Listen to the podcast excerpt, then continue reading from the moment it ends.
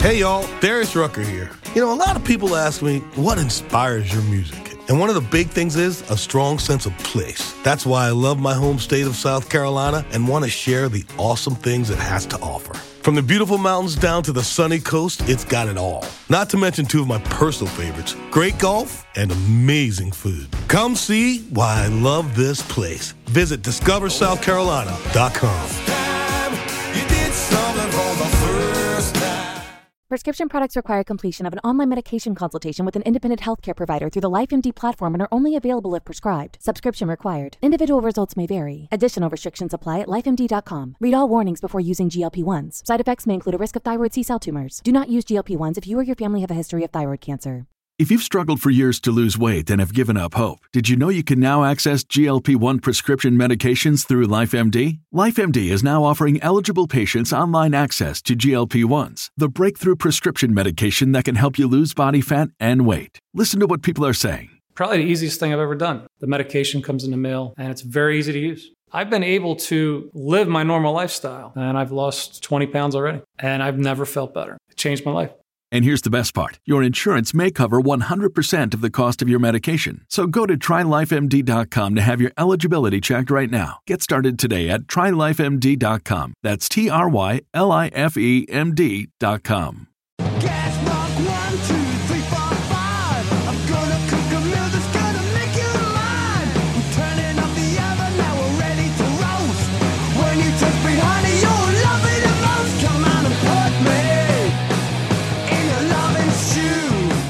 Welcome to Britflicks.com. My name's Stuart Wright, and today's guest are Barnaby O'Connor and Matthew O'Connor. Welcome, welcome to the show. Thanks for having us on. Now, I've got you on to talk about uh, your documentary, The Pickup Game, which is uh, readily available for people to watch in the UK. Where? So it's available on uh, iTunes, um, Amazon, Apple TV, uh, Google Play, uh, any of the sort of uh, online pay per view rental channels. On Vimeo on demand as well. Yeah, yeah. There's a few broadcasters that we're speaking to, but um, that's still in, we're still in conversation. So to give people an incentive to uh, to go and check out those um, those platforms, do you want to give us a brief synopsis to what the pickup game is about before we get into talking about how you made it? So the pickup game is an in-depth investigation and expose really of the pickup industry. Um, mm-hmm. for those of you that don't know what the pickup industry is, pickup industry is basically an industry of men that travel the world and they teach other men a system that they claim guarantees successful women. So they do um, paid seminars where you can go and sit in a seminar room and kind of learn the theory. And then they do what's called boot camps, which is where they take people out into nightclubs and cafes and bars and they allow them to sort of practice what they've learned in the theory sessions. Um, it is a very big industry. It's a multi-million dollar industry, um, and it's a global industry. So it's in pretty much every major city uh, and every country in the world. And it's also an industry that is kind of hidden just beneath the surface. So it's the kind of thing that people may have heard of, or they may have they may have heard of the book um, "The Game" by Neil Strauss, or they may have read or heard of some some incident involving people that were into pickup or part of the pickup subculture, but it's not. It's it's an industry that's kind of hidden in plain sight, essentially. Yeah, it's kind of like the industry, an industry that in in the in the sort of 21st century, at the very least, that was made for the internet, wasn't it? Where you can stay mm. connected without needing to be mainstream. I think we were talking to um, uh, somebody that deals with educational distribution, and uh, they watched the documentary and i think in sort of two or three words they said okay it's terrifyingly interesting. It's quite a horrifying story but it kind of keeps you gripped and, and kind of interested um, pretty much the whole way through. Yes as a as a morally upstanding citizen that i am the minute your camera pointed at people that were just willing to drop all morals for the sake of a shag was um was quite, and I don't mean that to be pompous or pious or anything. It just was quite amazing the levels of desperation that people were prepared to go to. And obviously, as you say, it's a business. So the amount of money people were prepared to pay to sort yeah. of find a key to unlock that door. Well, I think one of the things that this particular industry praised on is the insecurities of both men and women. And I think the thing is, is that you know, if you turn around to any bloke down the pub and you said, "Oh, look, would you like to be as suave and sophisticated as James Bond?"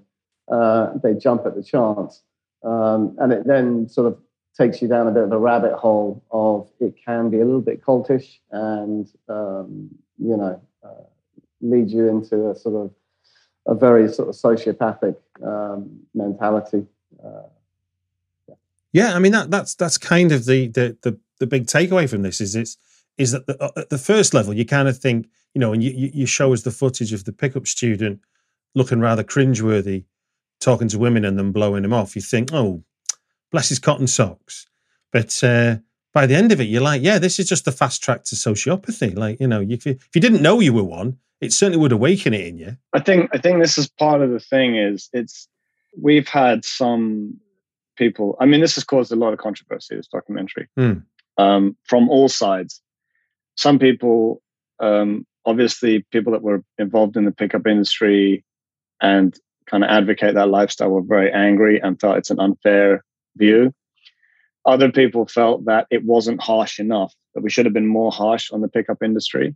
And I think what we were trying to show was it's a slippery slope. We don't have any, there's no moral issue, there's no moral point in the documentary against sleeping around. We don't have an issue with people that want to do that. We don't even even have an issue with people that would like to learn how to how to have a slightly better dating life or maybe to to but I just I just think in the case of of the of this and particularly the pickup subculture, it, it's a very, very slippery slope. And if you're not careful, the holes that you can fall into um, are quite deep. And I think that's that's the, the, the documentary is really a cautionary tale. Hmm.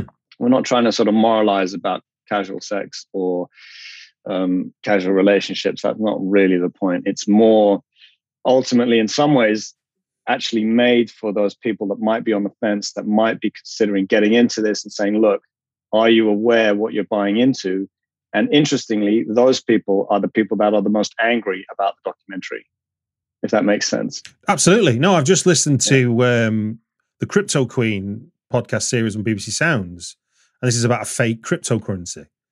And mm. the pattern of behavior is almost akin to what you're professors talked about in your uh, in your documentary the idea of you get them in cheap and then you get them buying on bigger packages and bigger packages and, and once you're in a bit like i guess uh, like brexit voters who are now in denial that it's gone wrong they've picked a side therefore to tell them it's bad is for them to admit they're wrong and so they'd rather stand on the hill and argue that they're not wrong than than reflect on it. And it's it's interesting that on while on the one hand, yeah, it is about picking up women and learning some skills that you might not have on on the surface. But yeah, as you get into it, it's it's the industry side, not the, the yeah. I'm not morally against any anybody doing anything. I find it weird that someone would pay someone twelve thousand dollars for the privilege of learning something um, to to get that. Um, but but I'm getting ahead of myself here because it is an interesting documentary uh, in terms of how, how how far you cover with it, what you cover with it. What for you guys was the kind of incendiary idea that set you on the journey to make a documentary about the pickup industry? Where did it start for you? I think there was a couple of things. Um, we'd both read The Game, which was Neil Strauss's book. Um, the Game was a book that came out in the early 2000s, and it is essentially about the the birth of this industry um, which which it came about from there was there were five pickup artists all living in um, Hollywood together, all going out every night, blogging about their experiences, and it became this sort of online community that a lot of people started following. And then uh, there was a, a, a journalist called Neil Strauss who kind of went undercover in this community and wrote a book about it. And the name of the book is called The Game, and it was a New York Times bestseller. I think it sold about three million copies worldwide. It was it was at the time in the early 2000s when it came out. It was kind of a, a, a cultural phenomenon. Indeed, everybody yeah. was talking about it. Everybody was reading it.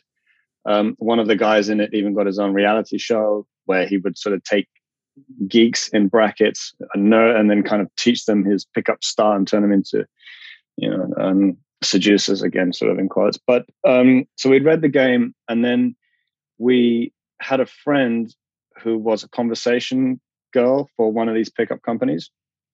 So basically, what would happen is students would go along, they they would listen to conversation techniques and and kind of pick up tactics, and then they in in in a seminar setting in like a classroom environment, and then they would try that out on this girl, and she was a sort of a dummy, and they could they could try it out in the in the in the sort of safety of the classroom, and then she would give them feedback and that was the first introduction to actually meeting someone that was properly involved in the industry. Mm. and so she was the first person that we interviewed. Um, and then it and then it just sort of grew from there. We we kind of fell down the rabbit hole the pickup rabbit hole basically. I think in the beginning we were lucky enough to secure an interview with uh, ross jeffries. Um, that took quite a while to um, to arrange and a few meetings um, with him. He just so happened to be flying into the UK to kind of carry out his last ever, uh, should we say, pickup seminar. And I think the thing is, when we started, the more we looked into the industry and the more we found out, and coincidentally talking to, to Ross Jeffries when he mentioned about NLP, you look at the amount of psychology based research and um, kind of hypnosis, conversation, uh, body language. It, it's quite a well thought out, methodical um, process um, that these guys are kind of teaching. And I think the thing is, is that one of the things that we tried to mention a little bit in the documentary is that this is not just related to pickup. This is in your everyday life through advertising, through government, through uh, sort of sales, pyramid schemes, all this kind of stuff. Um, these kind of tech, techniques and tactics are being used everywhere. Um, and so it was also a bit of a kind of uh, a learning curve for us, and also to kind of introduce to the documentary how we were going to include some of those other parts that are a little bit more technical than guys just going out and chatting to girls. So, in, so in that so in that sense, securing those securing those interviews was a part of you was part of your commitment to doing it, or did they lead to you going on to make a feature film? So just just just to explain very quickly, Ross Jeffries is considered the sort of they call him the godfather of pickup. Yeah. He was the original guy way back in the 80s that, that sort of started the whole movement or, or, or one of the founding members. The idea was to do a documentary on it. And then we just went and tried to find, okay, well, who can we interview? And one of the things that happened very early on is we wrote to Ross Jeffries and said, look, we'd like to come and interview you. And he said, well, I'm coming to London. So if you come and meet me and, and um, then maybe we can talk about it.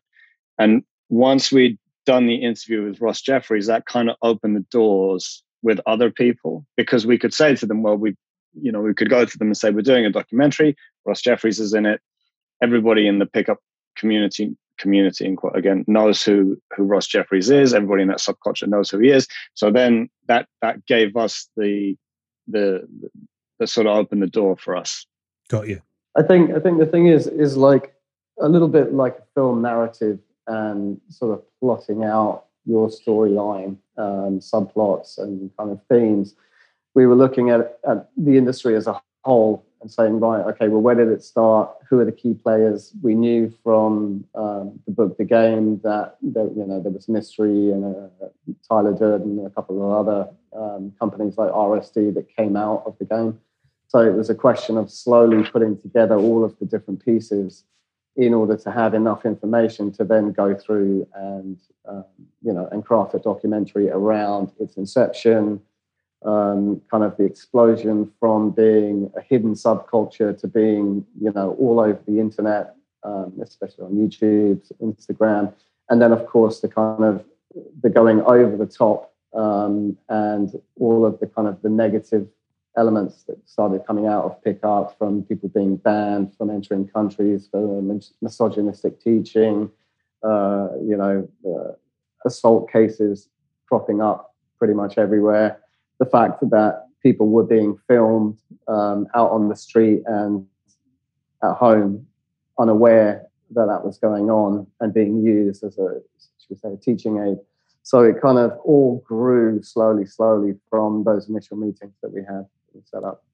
I was going to say, so so from a narrative point of view, when when did when did you begin to realise this wasn't just like a phenomenon, but there was a there was a real there was a real dark underbelly to this. Well, I mean, I can only speak from sort of my my perspective. I think it took a little bit of time to understand because on the surface it's kind of well what's wrong with teaching guys a bit of confidence and what's wrong with teaching them a couple of techniques to help them get a date Mm.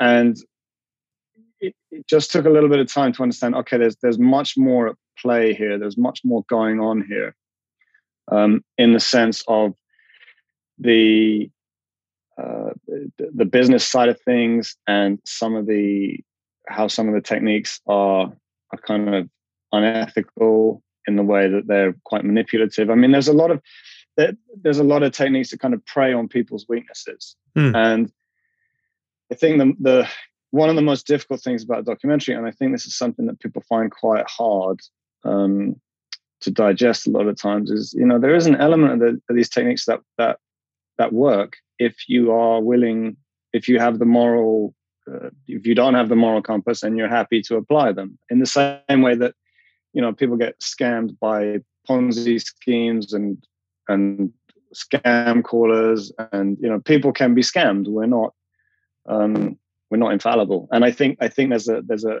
that it just took a little bit of time to to sort of see that side of it, and then I think there was um there was a guy there's a guy in the doc, uh, documentary um, Justin Wayne, and he sent us a video. We'd already interviewed him, but he sent us a video of him. This is in the documentary. He he he was dating these two girls. He he'd got them both to tattoo his his name on them.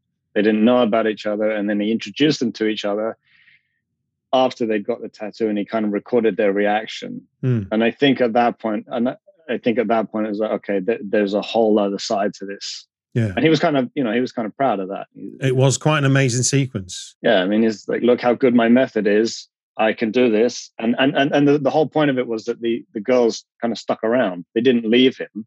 So it was a sort of a demonstration of his power over them. And I think when, you know, things like that, obviously you, you just start to realize uh, this is just completely off the deep end in, in, in many ways. Yeah, because it because it kind of shifts you away from introverted men who just want confidence to say hello to a girl in a bar to full on misogyny. and and and and then also, I mean, I think I think the funny thing is, is I think a lot of those pickup instructors, and I, I hope this comes across in the documentary, that live that lifestyle are actually kind of bored with it.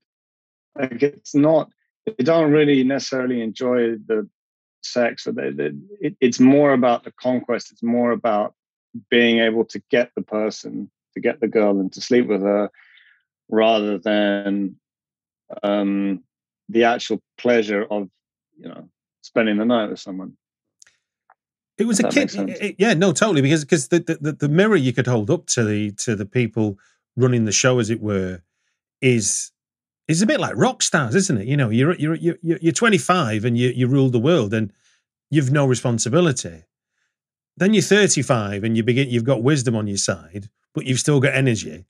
Then you're 45 and suddenly it's not quite as fulfilling, but having made a made a living out of it, it's that you could see the cynicism of the cash cow element of the people who trusted them to teach them these techniques. So it was kind of it it, it, became its own self fulfilling prophecy. But yeah, you could see the kind of deadness between the eyes, and I think your um your kind of former pickup artist that you had on, um, Paul Janka, was was like almost like the voice of the the retiree uh pickup. You know, like it, it's not a good look as you get older, kind of thing. And I think that could you don't it doesn't need to be told to you. I mean, it comes across really strongly in the documentary that you've got all these people who know nothing, and to get to pull would be amazing for them. Being shepherded around gaudy bars by guys who are just stood at the back going like, has he pulled almost like you can just see it's like, has he pulled you? Has he has he has he got anyone? And just pushing them forward, like like it's like a parent taking a kid to nursery and going, You're gonna have to play with the kids. The crazy thing is, these a lot of these pickup instructors. One of the very common is they're all very like a lot of them are quite dissatisfied with life. Hmm. They have a sort of restless, dissatisfied energy, and then at the same time, you've got guys paying literally tens of thousands of dollars because they want that lifestyle. you know, So behind the scenes, you've got the instructor going, "Oh shit, you know, I really don't want to do this." And then he opens the door, and it's like, "Hi guys, I'm here," you know, and people are praising him and all this kind of stuff. And I mean, one of one of the aims of the documentary was to. I mean, we were lucky enough to get um, access to a guy who worked um, as a marketing executive or guru for quite a few of these companies to actually give us the, the real behind the scenes of the, the business side of uh, the pickup industry. And I think the thing is, when you start learning what really goes on behind the scenes, when you spend time with the instructors in their real day to day life outside of standing in front of a room of 300 guys, um, you know, taking all of the accolades and applause. It, the reality is, a lot of the movies, not they're not fake, but if you approach 200 women and you film it, you are pretty much guaranteed to get one or two people that react well to your approach. And so, out of that 200 or 100 different approaches in a day, you'll get one video that you then add to your clip. So when you package them together on something like YouTube or you know, social media, it it makes it look like you're living this absolutely fantastic lifestyle of you know, millions of dollars and hundreds of uh, amazingly hot women and lots of friends and all this kind of stuff. The reality is, is there's four blokes traveling around um, the world in like hostel dorms, living on top of each other, too tired to go out, constantly working on their social media campaigns and really dissatisfied with kind of where they've got to. Um, but on the surface, to the punter, it looks like a very, very appealing lifestyle um, that they want to buy into. Um, and so it's kind of like scratching that surface a little bit to say, well, look, guys, um, you may think that you're getting one thing, but you're not. Um, so beware of uh, the promises. I mean, there are people that are guaranteeing 100% success guaranteed. How do you guarantee 100% success rate with any woman that you desire? It's not possible. I mean, I mean the similarities between. I mean, you said NLP, which is neuro linguistic programming. Um, I should have said that before, but um, it's no different than than in a way than the successful salesman or woman who phones up 200 companies and gets a sale. If you're prepared to ring up 200 companies, which would be soul destroying if I was asked to do that every day. Well, the, the other thing is, and and I mean, you know, in this sense, I I do have, dare I say it, like I have some empathy for the instructor. Not maybe empathy is not the right word, but the instructor becomes the brand. Hmm. So you're always on. You're always on in front of the students. The student is paying you money because they want your lifestyle, or they think they, they want the lifestyle that you project. And I think that from I think that is exhausting to have to do that, you know, every day or you know a few days. It, it just, just uh, yeah. I, I, I think, and that's another thing that I think adds to the dissatisfaction is just having to project that success image all the time. On on the flip side of looking under the the carpet and behind the curtain of the pickup game industry, you've got Minnie Lane on, who I guess is almost like the moral arbiter of the story because she works in the pickup industry, but she doesn't obviously do this kind of cash grab NLP type thing. She genuinely believes that she, what she wants to do is help men get better at talking to women. Seems to be her thing. And since I watched your film, I had a I had a look at some of her clips on um, where she's been invited on talk shows. I think in relation to mm. either you fil- directly your film or to do with the phenomena of the pickup industry. And she's and the amount of abuse that's in the below the line comments that she receives for just having an alternative view of it is is phenomenal. So, how did you find her, and and and how and and uh, and how did you find how was the challenge getting the balance right between what she had to say about it and what you were discovering? Because obviously there's a there's an exciting narrative of this dark dark world and you know you want to make you know you want to make a sellable film but then you've you've got Minnie Lane sort of giving a giving a really good case for what's wrong with this full stop one of the questions that we were constantly asking ourselves is okay what's the alternative like what's the answer if we're going to criticize this i'm going to say this is this is a, a, a, a this is a kind of questionable lifestyle with all kinds of of potential issues. What is the alternative? And I, I think we kind of wrestled with that for quite a long time. And then about about part way through making the film, um, I actually I, I heard her on a podcast, and she was talking about the pickup industry, and she was talking about the value of honesty, and and I just and it, it just kind of the, the you know the pieces fell into place, and we thought, okay, listen, we should really get her involved in the documentary if we can, and we should try and tell her side of the story because because then you've got something that's a little bit more interesting rather than uh, you know just the pickup industry is bad for example it's like what are the alternatives? I think i think one very important thing to add is that the pickup industry is not all bad or learning to date is not all bad um, i did hear on the radio the other day um, that even date.com is now offering some kind of should we say, dating guru to help you get better. Um, I think the thing is, is that the question is, at what point does it go a little bit too far? And I think the thing is with uh, with Minnie, it's that she approaches it in a very different way to many many of these other companies. Um, and I think the thing is, is that because of the way that she looks at it, it goes against. I mean, she did work for for quite a famous pickup company at the beginning. And then she kind of said, okay, well, you know what? I don't like producing little androids that go out and they say the same line. They, they look at women as a number as opposed to a person. And it's a bit dehumanizing. And that's not really what I want to do. I want to actually help people trust in themselves and believe in themselves to a point where they feel comfortable to go out and, you know, should we say, approach the world as opposed to just approaching, um, you know, women. And that mentality does go against some of the, uh, should we say, lifers um, who are involved in the pickup industry. And it's one of those things where it's a them and us. Um, you know, you're only saying that we're bad because you're, you know, duped by society's norms, and you know we live outside outside of that. And that that's when it sort of borders into the kind of the cult like um yeah kind of cult like atmosphere it'd be a bit like trying to get life lessons off lemmy from motorhead when he was still alive you know like if he started saying well you know there's nothing wrong with this lifestyle smoking 60 fags a day and filling himself full of amphetamine and drinking Daniels it's perfectly reasonable. And you taking that as advice you know it's like it's extremes are just extremes aren't they? But go on sorry. First of all i think um there are some bits of advice that you can't really argue with in the sense that it's like well when you if you go, go over and sort of speak to somebody you should try and be confident. If they're not interested don't take it personally.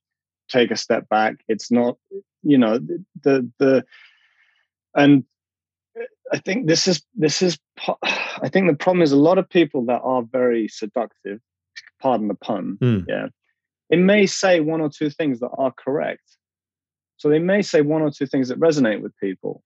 And, and, and especially if they're charismatic and they're persuasive. And some of these people are, they're very good speakers. You know, they're very eloquent and they're very, you know, they know how to, they know how to warm up a room. They know how to get, a, a, you know, they, their job is to go and speak to 400 people in a big seminar room. Mm. Week after week after week, they know how to do it. They know how to run their patter, and maybe there are one or two innocuous, harmless bits of advice in there like have value in yourself and if someone doesn't like you it's okay it's fine don't try not to take it so personally try but but the problem is that that that's then connected to a whole load of quite unhealthy damaging advice and it's it's, it's especially if, if some of the people that go on this are quite naive or they're socially naive or they're not very good at discerning between you know what's acceptable and what isn't that's i think where it starts to get where you start to you, you start kind of like slide down the slope without even realizing that that's what you're doing. So I just want to be very clear about that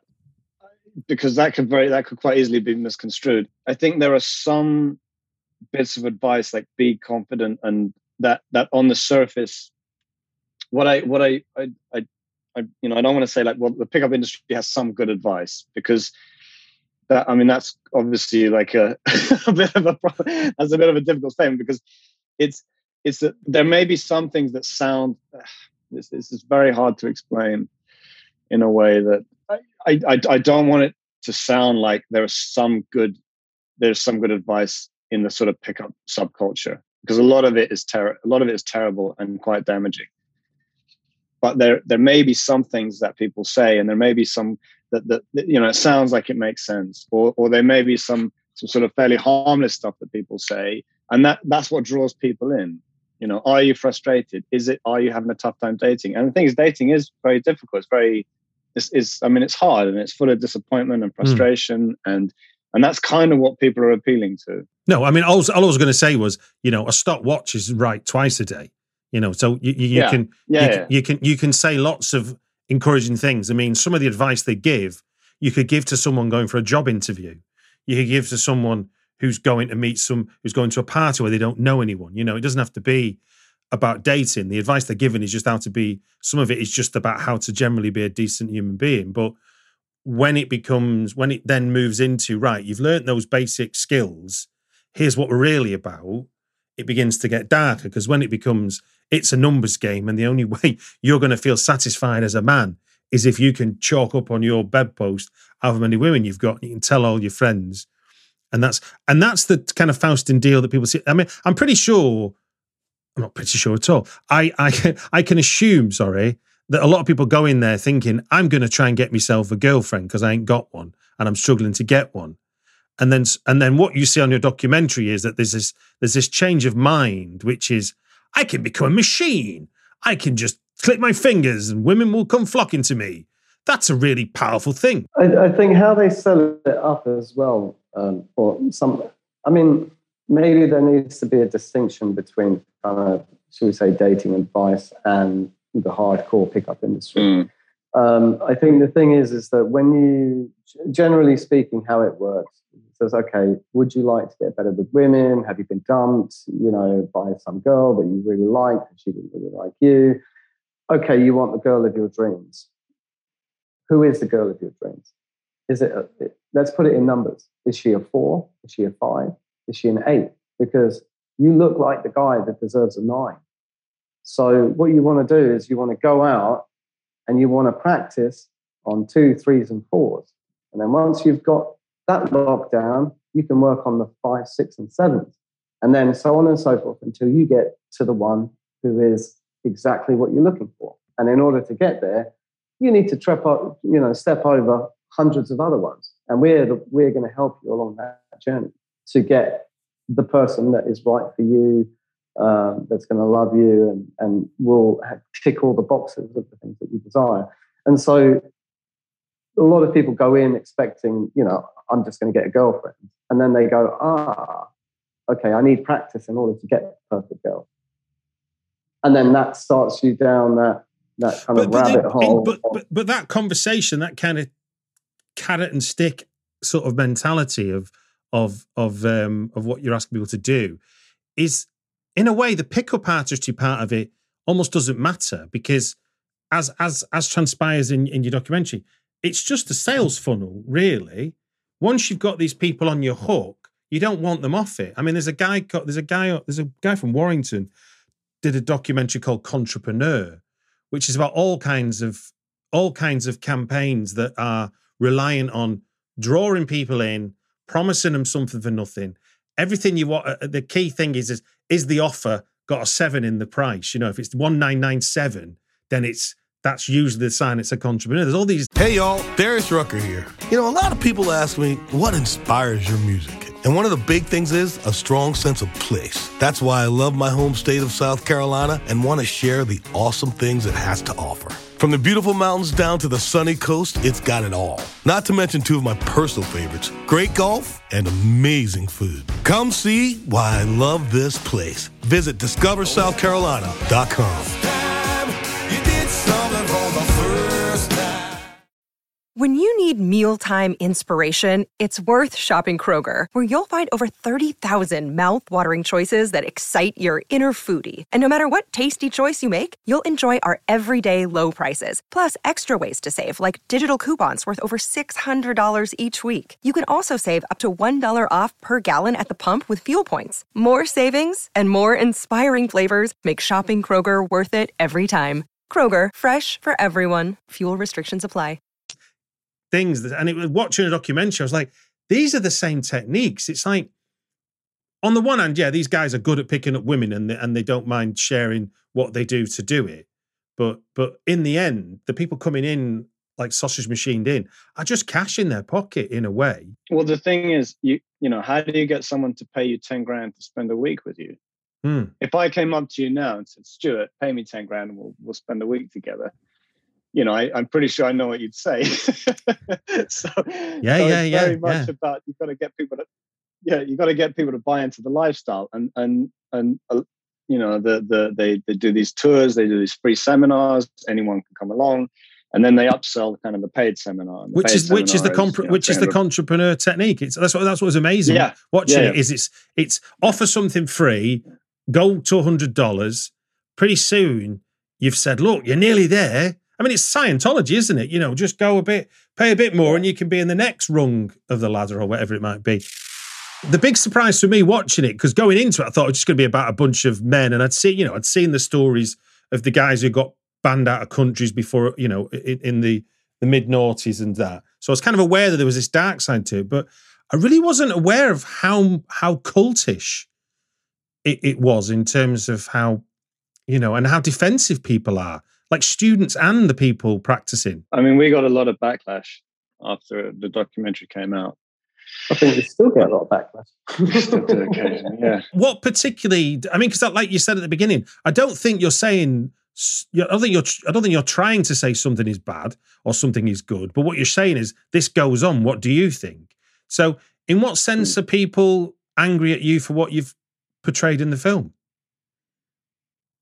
because I guess people took kind of took it as this documentary is against people, you know, going out to bars and trying to chat people up. They, it, what were they angry about? I think the funny thing is, like I said before, the people that were most angry about it were the people that we were actually trying to reach. But answering the the why were people angry, I think uh, Stuart, you touched on it. There's a very cultish side to this industry, and I think the thing is, is that if you have some, if you have a guy that's very, I mean, we mentioned it in the documentary, someone who's very insecure, doesn't really have that much of a social life or interests outside of, let's say, computers or um, other sort of part times. They're quite sort of insular, and they're struggling to communicate with people in general. Um, including women and other males, when they get drawn into this lifestyle, they uh, effectively join this brotherhood, this family of like-minded people with similar interests.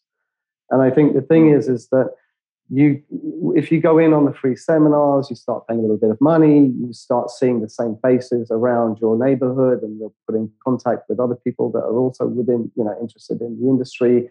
They have their own kind of lingo. Um, it's very easy to spot people that are heavily into, uh, should say, pickup um, when you know the signs of the behavior. And I think what happens is, is that eventually people have a group of friends and they go out with those group of friends and they party and they shag and they have a good time. And the further down that line they go and the closer that they get to, okay, I want to pay for the instructor boot camp because I also want to be a teacher and run my own business and have my own kind of crew. Um, it's really seductive. And I think what happened with a lot of the kind of um, the, the backlash that we've got is that if anyone is seen to disagree with the pickup industry, to attack the industry, to kind of, shall we say, shake any of the foundations that um, that is the norm for these people, they get very worried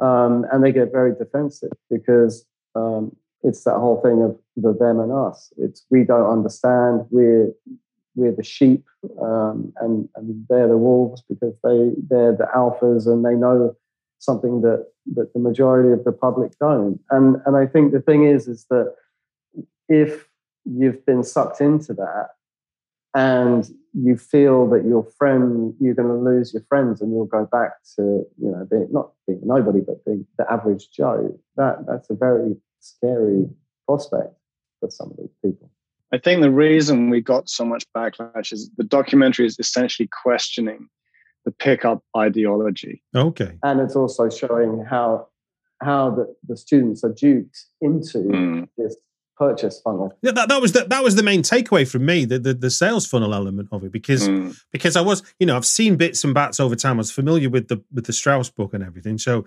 I kind of knew what it, the kind of premise of what it was. But to see it just be the same as people who were selling crypto coins, who were selling franchise for teaching God knows whatever through an Instagram account, it was exactly the same techniques. And like you say, you go on the free seminar, you you meet people, and you've got a a brotherhood, for want of a better expression, and it kind of, it can. I mean, it literally is because of it, it the uh, the insecurities of men trying to pick up women. It has it has more of a kind of sharp sharp edge to it when it when when people get too deep into it, mm. and obviously that that that brings me on to your introduction of Lisa Fox, the district attorney. Was that a story that you were looking to cover in in terms of it, or is that is that a story you co- you found while in the process of making the film? That was a story that we found while we were making the film, hmm. and I, I think I think there was actually just to talk about the process. There was uh, there was a lot. I think it was a quite, it was a real learning experience making this documentary mm-hmm.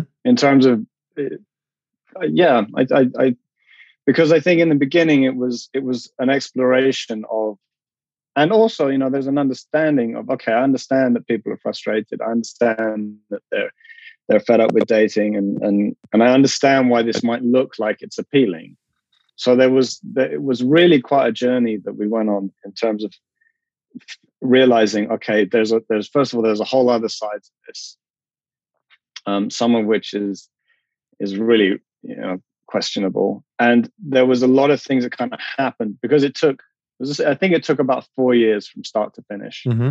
because we weren't working on it all the time. We we would we would film a little bit, we'd uh, we'd get we'd we'd do other things, do other projects, then we come back to it, film a little bit more. So it wasn't it wasn't something that it, it, it was something that really had time to kind of yeah time to think about it and understand what your thoughts were on it. And I mean, I just wanted to add very, very quickly before I forget for anyone that's kind of listening to this and is thinking about making documentaries and how we were talking in the beginning about how do we get involved in this and how do we find these people to interview. Mm. I, I think you'll be very surprised at how much, especially if you're an English person in the US or speaking, that people, you know, you can always, if you want to interview, just write to them and ask it's it's inc- it's amazing how often people go like, oh yeah, sure, okay, we can have a call or no problem or or I'm not sure, can we talk about it? I mean, don't be don't be shy about asking people. That's how that's how we've got most of our interviews. And not everybody says yes, but most of the time, you'd be surprised. Is is there any pickup artist techniques you can use for getting guests on documentaries? I'm, sure there are. Can I ask? I mean, in that sense, then, while you're while you're accruing these interviews and these people in in that world, how as filmmakers and and like you said, you you weren't doing it full time. So how do you keep keep keep on point as to what you think the story is, and or how do you let new elements evolve without sort of, for want of a better word, without project creep, sort of you end up going in all directions, but no direction at all. Who said there wasn't any project creep? well, tell well tell us about tell us about where where maybe you got. I think we were late a couple of times.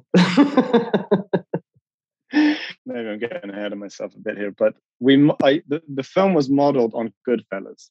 I don't know if you you know Goodfellas, where it kind of starts out and and and so you, you start watching Goodfellas, and it's this mafia lifestyle and then very slow like slowly over the course of the film it, it unravels the lifestyle unravels. Mm. and that's kind of what we were going for. Yeah. I think we always even from the beginning we felt that. So then the question was okay well how do how do we maybe not from the very beginning but i think once we'd understood okay there's a there's a there's a kind of there's a sort of dark side to the pickup industry. Once we'd understood that it's like okay the, the format that we want to follow is um uh, called a, a, slow exploration. And in the same way that as you watch Goodfellas, you kind of realize, oh my God, it just gets more and more crazy to the point where at the end, um, you know, you sort of realize, well, well, that that lifestyle that that guy had, it's, it's a good thing that he sort of left it behind him. That was the kind of model that we wanted to follow. And then it's a case of trying to figure out, okay, which bit goes where. And actually, the most difficult bit, I think, was the the the first half of the film where you're trying to set the world up and you're trying to explain to everybody okay this is the kind of thing that happens. These are the some of the techniques that people use in a way that you know you're you're you're you're just presenting it in a way that's kind of interesting and engaging but also teases towards something okay we, we will get into the analysis of this. And I think I think that's again that's one of the things that people critic- have criticized the film for is that well why do you just let these people talk you know, why do you just let them talk for the first half of the film? It's like, because we're we're we're trying to present this this world to you as the viewer. We're trying we're trying to just let you watch it and soak it up before we start actually getting into the analysis and the critique of it. I, I think when we started the filming of the documentary, it was kind of before um, hashtag Me Too, and I, I mean how many years did it take? Four years, maybe over four years to, to complete the documentary. And I think the thing is, is that as we were learning, I think also the public view on this type of behavior was changing as well. And not we, you know, not to go against, um, should we say, that movement, but we were we were kind of sitting there to think, okay, we could go down this corridor of naming and shaming uh, and just you know throw all the bad stuff um, into a documentary and put it out there. But it was like, okay, there is that dilemma of okay, within this industry, not everyone is bad, and that needs that that's a very sort of tricky point because you've got some very bad behavior on one side, but you've also got some, shall we say, healing and help on the other. And what we didn't want to do is we didn't want to make a documentary that just grabbed the pitchfork and the torch and let's go after these evil guys. It's mm. like, okay, we need to set up where it's come from, how it got there, how social media and the internet played a part, such a big part um, in this kind of uh, underground world. And then, should we say, how it got a little bit out of hand to completely out of hand.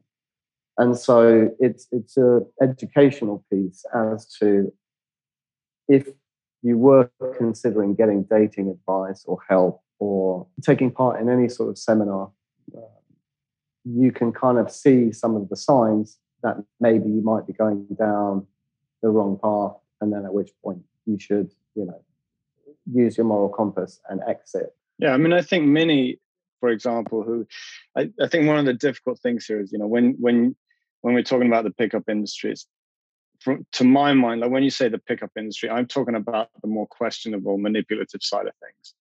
I don't consider that dating advice. So it's it's kind of you know you might say well there are good people in the industry like like Minnie who I think is teaching honesty and teaching uh, kind of self worth and and the importance of of of being the thing being honest is attractive people find honest people find generally people that are themselves truly themselves they actually find that quite attractive you know ironically. And i i think you know is is Minnie a part of the pickup industry? I mean that's kind of a almost like a semantic debate. Is she i, I mean perhaps so in that if, if she is you could say well in that sense yes that you know she is teaching something that i think is healthy and useful and good. Well but but in a sense though Minnie's like a very niche um, lifestyle coach, isn't she? You know, if you go to you go to someone yes. for kind of high end careers advice, a lot of what they're going to tell you is be yourself, be more confident in your in your own abilities.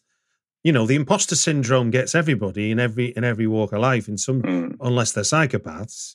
So some people just need that encouragement and a and a confidence coach, however you want to describe it. And obviously, because she's specialising in making her uh, services sort of available for dating, it's sort of it gets it can get lumped in with this pickup thing, but it's it's not the same. I, I you you you understand that from the film quite clearly because she cares about. I mean, I think I can't remember if it's her who says it, but it's that idea of if if if you learn these skills that the pickup artists tell you, which is basically shut down who you are, be this shark, mm. then whenever you want to step out of that and do, you can't. You've only you can only be a shark to get women, so therefore you're you're numbing yourself, which is only going to make matters worse, not better. seem to be. Whereas if you can explore who you are and discover who you are, then you can be happier with yourself as well as who you might end up finding as a partner. Well, I think I think the point is if you're not being if you're not being authentic, it's a, that's a bit of a new age word, but if you're not being authentic, you're never going to meet someone that's right for you. Mm. And and and I think Minnie says this in the documentaries that maybe you don't care about that right now. Mm. You know, maybe you you're happy to play the pickup artist role. And again, I understand how that might be appealing to someone in you know in their sort of early late teens, early twenties, or what, are very frustrated with it. I, I I totally get it. But at some point, the chickens are gonna, you know, at some point that you got to that you will care about that and I and I think that's a that's one of the best points that she makes mm. in in the documentary. Is the sort of thing of, of in the long term, um, it's not sustainable. And many many pickup instructors that that we they they, they find it very very hard to um, have relationships because they can't maintain that the, the, the, dynamic is built on a sort of power dynamic a lot of the time mm. of them being the alpha of them being the, the person the pickup artist being the person with more status than the, than the than the girl that they're with and that's just not maintainable in the long term you know it's just not sustainable because eventually you have to come out you have to i know it sounds very obvious but um, when you see these guys on social media and when you see them um, you know the way they present themselves none of that is touched on and none of that is really talked about just quickly as well because you mentioned about Paul Janka kind of shall we say retiring from the pickup industry and mm. kind of saying well look you know as you mentioned in your 20s maybe this sort of lifestyle of uh, gung-ho any port in a storm when you get to sort of 30 40 50 60 it, it what kind of life does that bring and i think one of the stories um, that kind of played out from when we first interviewed Ross Jeffries. Bearing in mind, I think he was the first ever interview that we did in the documentary. Right. When you look at the footage of him when he was younger, um, and of course the first interview, and then you look three or four years down the line, and his you know health is ailing, he's getting old, he, he doesn't have anyone to kind of love and care for him, no kids, there's there's nothing, and he lives in a house with his cat. That's kind of the moral of the story as well. It's like, look, if you live this lifestyle of emptiness, you will eventually end up at, in, in this sort of position. And whereas Paul Janka was kind of saying, look, I saw the error of my ways, I've got out of that particular lifestyle, and I realized that, you know, um, sharing and giving and caring are so much more rewarding uh, life experiences than um, you know to, to not have those things. And so there's kind of that underlying story mm. of you know, from the beginning to where he is now, and and some of the other characters that, that kind of managed to escape that fate. Yes, a man, a man with his, a man alone with his cats is quite the fitting end. The really odd thing about that is Ross asked us to film that. We actually we went to interview him, and he mm. said, "Can you please film my cats and can you please make sure that they get in the documentary?" And I and I was there, and I was like, "But do you not under like this looks? I don't know. Do you not understand how? I, I mean, it's it was odd.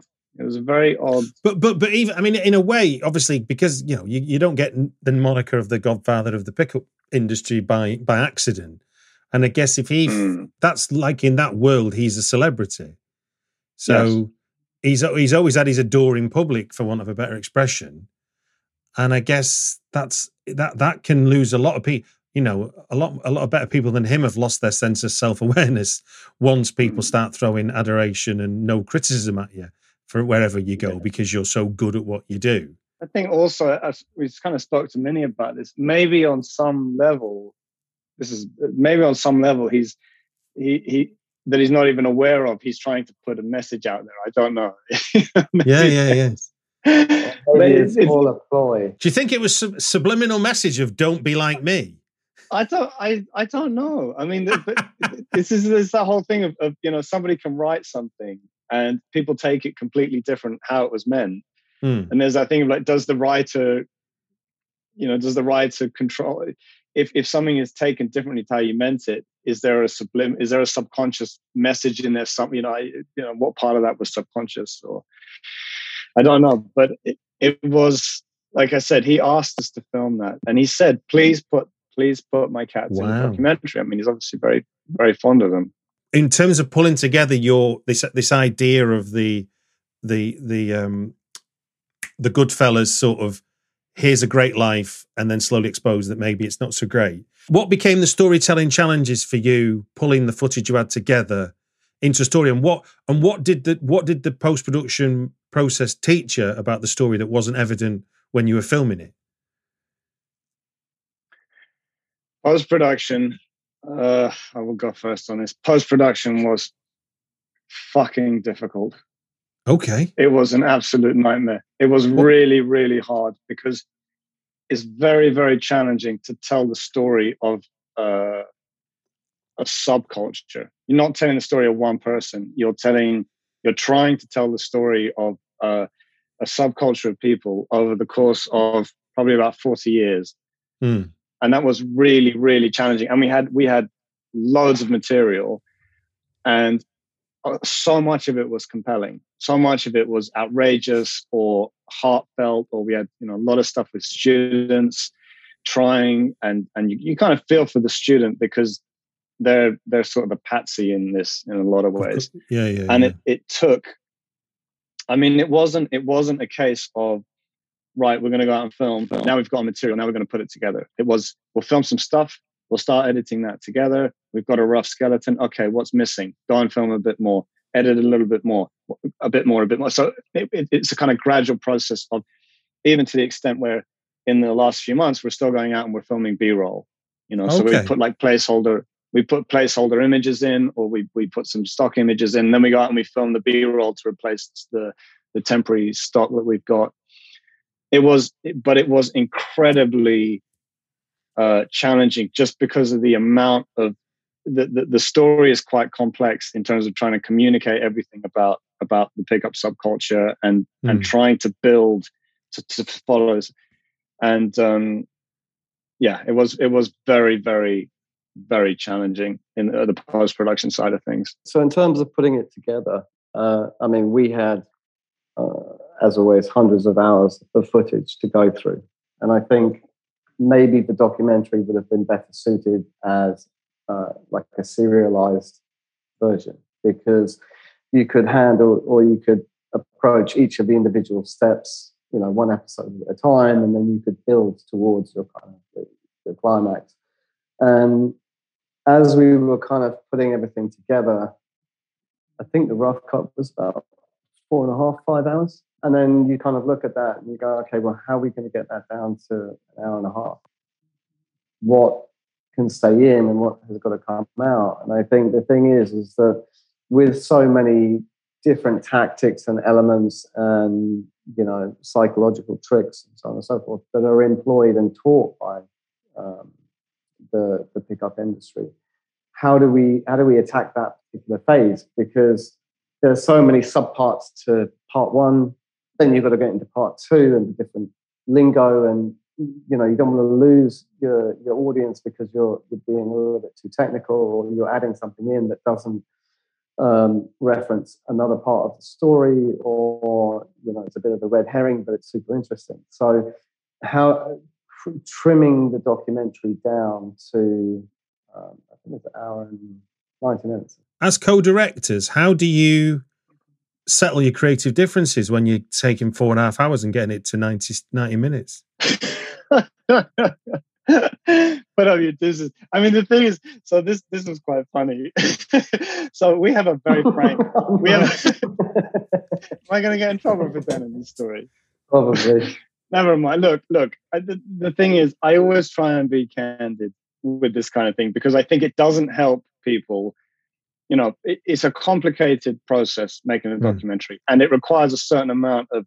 It's like a war of attrition in some ways. Like you just have to keep going, and um, it requires a certain amount of like fortitude just just to push on and just to get it done. Of course it does, yeah. but we we we, we had a we had a story editor that came and, and worked with us and uh, Barney and I we're very we're very forthright in our feedback we don't hold back and we and I always know he will tell me what he thinks and and we had I mean this the story editor was sent by the investor to kind of oversee the process. And Barney and Barnaby and I had some huge rows in front of her. I don't know what, I don't know what she, I don't know what no, she was, I, she sat there and was like, "What?" She's, and she's that? reporting back to gotta him, you know, these guys are screaming and shouting at each other in the editing room.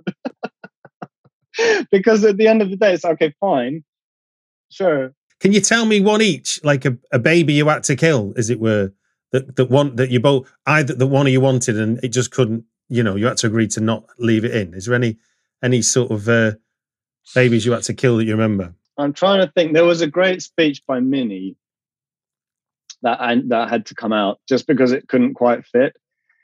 Um, I'm trying to remember what what we argued about. I think a lot of the times, Um, actually, I was a It's bec- proponent for putting in a lot more shocking reality. I thought that we didn't include some elements that I think would have, um, should we say, shone a, a- a slightly poorer light on, on the pickup industry. Hmm. Um, because even even our executive producer was like, "Oh my god, that's too much." Really? Okay. yeah, yeah. there was some stuff that was too much. So, so that yes, that's true. There was a lot of backwards and forwards about is it too shocking? Because some of the really, really outrageous stuff actually was toned down a little bit. Well, not really, but but it, not the really outrageous stuff. It's just there was too much of it Hmm. that I think to the point where I think the and and I, I just want to be clear. I've never I never shout at anybody else. Like I never shout at somebody that was working for me. I would do it with Barnes because he's my brother. Hey, so no, I, I I completely understand. No. yeah, he's Yes, my yeah. brother, and at the end of the day, we leave it. And you know, I don't want to say toxic, uh, toxic workplace thing. It's fine. No, we're always very polite and, and generally bad boss speaking, to it. You know, I'm professional and and and try, you know try and be like that. Is this the subtext? Am I supposed to read the subtext there, Barnaby? Is, is this is this a cry for help? This podcast. One last question for you both. Going into this story, you both knew a lot, obviously, about you perceived a lot about what, what was going on and what was good or bad about it.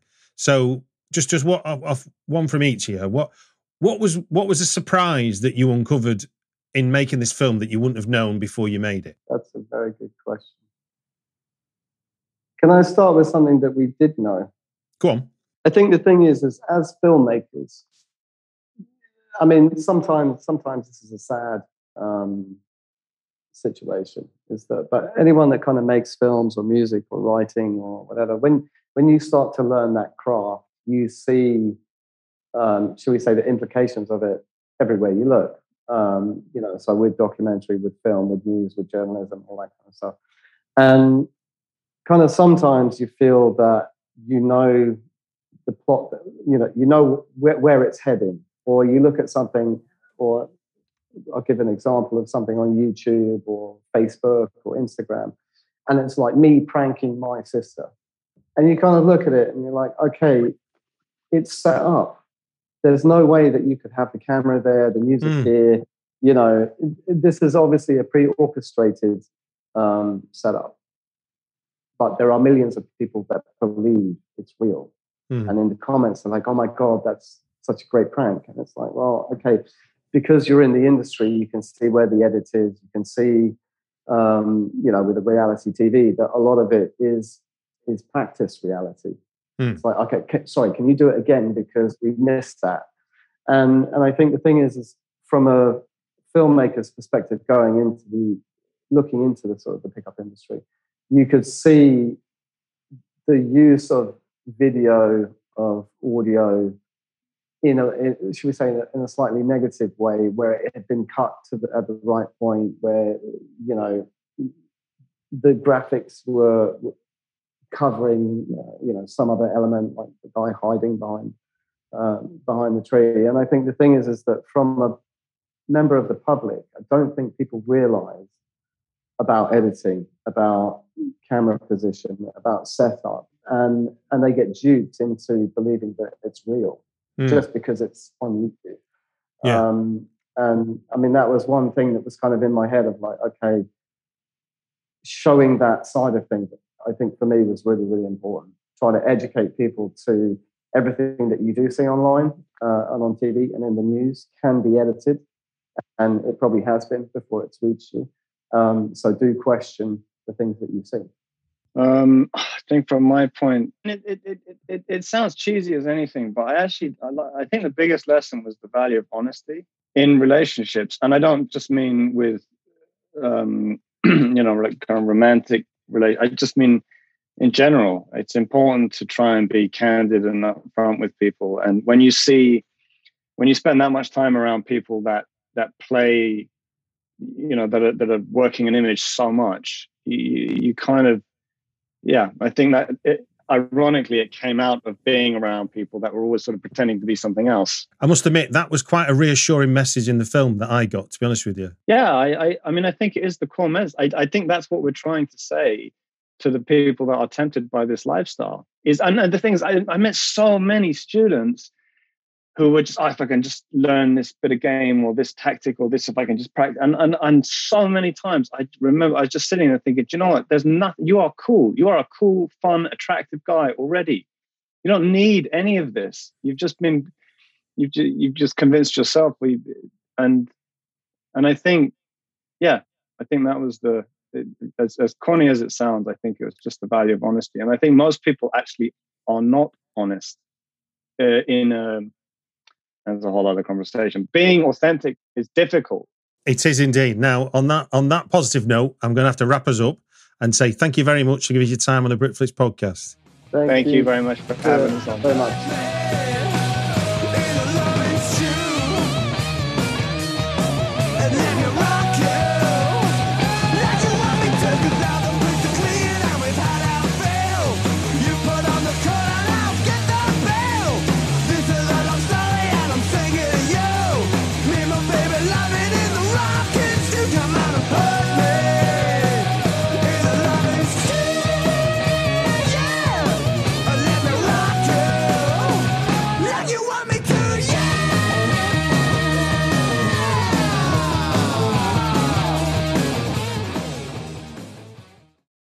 Hey y'all, Darius Rucker here. You know, a lot of people ask me, what inspires your music? And one of the big things is a strong sense of place. That's why I love my home state of South Carolina and want to share the awesome things it has to offer. From the beautiful mountains down to the sunny coast, it's got it all. Not to mention two of my personal favorites great golf and amazing food. Come see why I love this place. Visit discoversouthcarolina.com. When you need mealtime inspiration, it's worth shopping Kroger, where you'll find over 30,000 mouthwatering choices that excite your inner foodie. And no matter what tasty choice you make, you'll enjoy our everyday low prices, plus extra ways to save, like digital coupons worth over $600 each week. You can also save up to $1 off per gallon at the pump with fuel points. More savings and more inspiring flavors make shopping Kroger worth it every time. Kroger, fresh for everyone. Fuel restrictions apply.